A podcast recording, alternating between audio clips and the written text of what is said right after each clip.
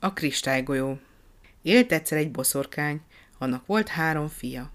Jó testvérek voltak, szerették egymást, jól bántak az anyjukkal is. De az nem bízott bennük, attól tartott valami rosszat forralnak ellene, meg akarják fosztani a hatalmától. Ezért a legnagyobbikat átváltoztatta Sassá, a középsőt meg Cethallá.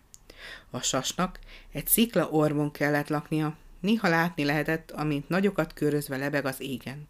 A középső, akit Cethallá varázsolt, a tenger mélyén élt, időnként fölúszott a felszíre, és egy-egy hatalmas vízsugarat lövelt a magasba. A harmadik fiú félt, hogy az anya végül őt is valamilyen állattá varázsolja, medvévé vagy farkassá talán, azért egy szép napon titokban elment a háztól.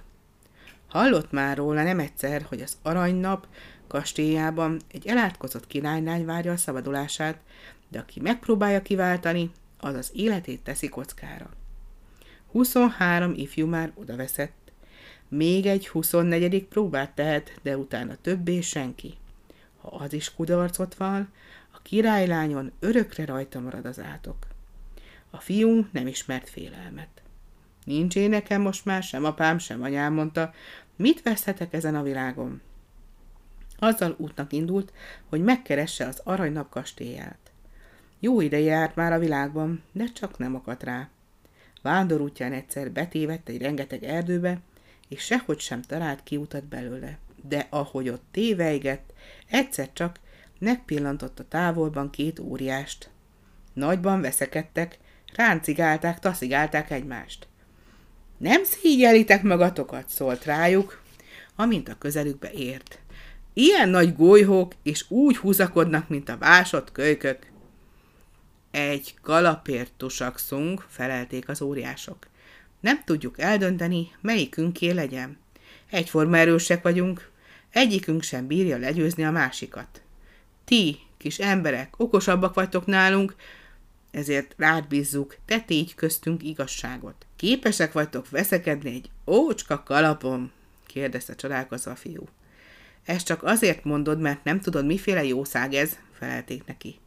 Tudd meg, hogy ez csoda kalap, aki a fejére teszi, oda kívánkozhatik, ahová éppen kedve tartja, és azon nyomban ott is terem. Nem bánom, elvállalom a bíráskodást, mondta a fiú. Adjátok ide azt az ócskaságot, én valamicskét odébb megyek, aztán ha füttyentek, fussatok versenyt hozzám. Aki előbb odaér, azé lesz a kalap. Az óriásoknak tetszett a dolog. A fiú meg föltette a kalapot, és indult.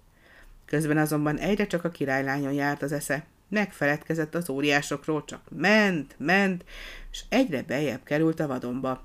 Aztán egyszer csak nagyot sóhajtott, mert olyan nehéz volt a szíve, mintha olmot vinne a mellében, és azt mondta, bárcsak az aranynap kastélyában lehetnék. Abban a szempillantásban egy nagy hegy tetején találta magát, s ott tündöklött előtte az aranynap kastélyának kapuja. A fiú benyitott, átvágott az udvaron, felsietett a lépcsőn, belépett a palotába, s ment a fényes aranytermeken át, még csak az utolsó szobában rá nem talált a királylányra. De hogy megijedt tőle az, mikor meglátta? Hogy ne ilyet volna, hiszen azt hallotta, nincs nála szebb lány a világon – és most mit látott? Egy hamuszürke arcú, ráncos bőrű, zavaros szemű, kócos csúfságot. Te volnál az a világhíres, világszép királylány, kiáltotta.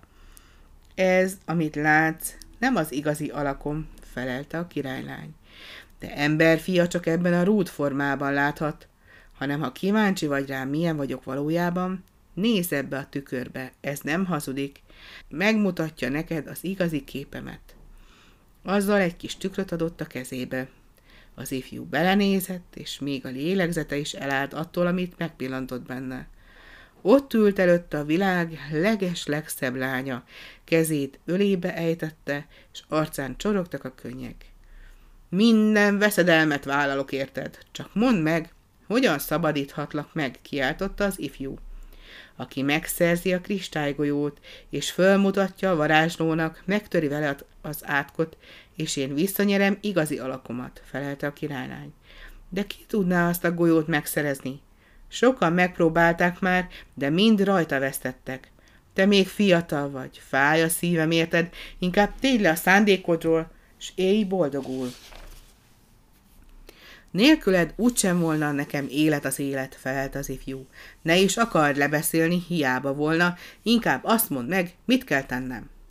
Tudj meg hát mindent, ha nem bírhatlak jobb belátásra, mondta a királylány.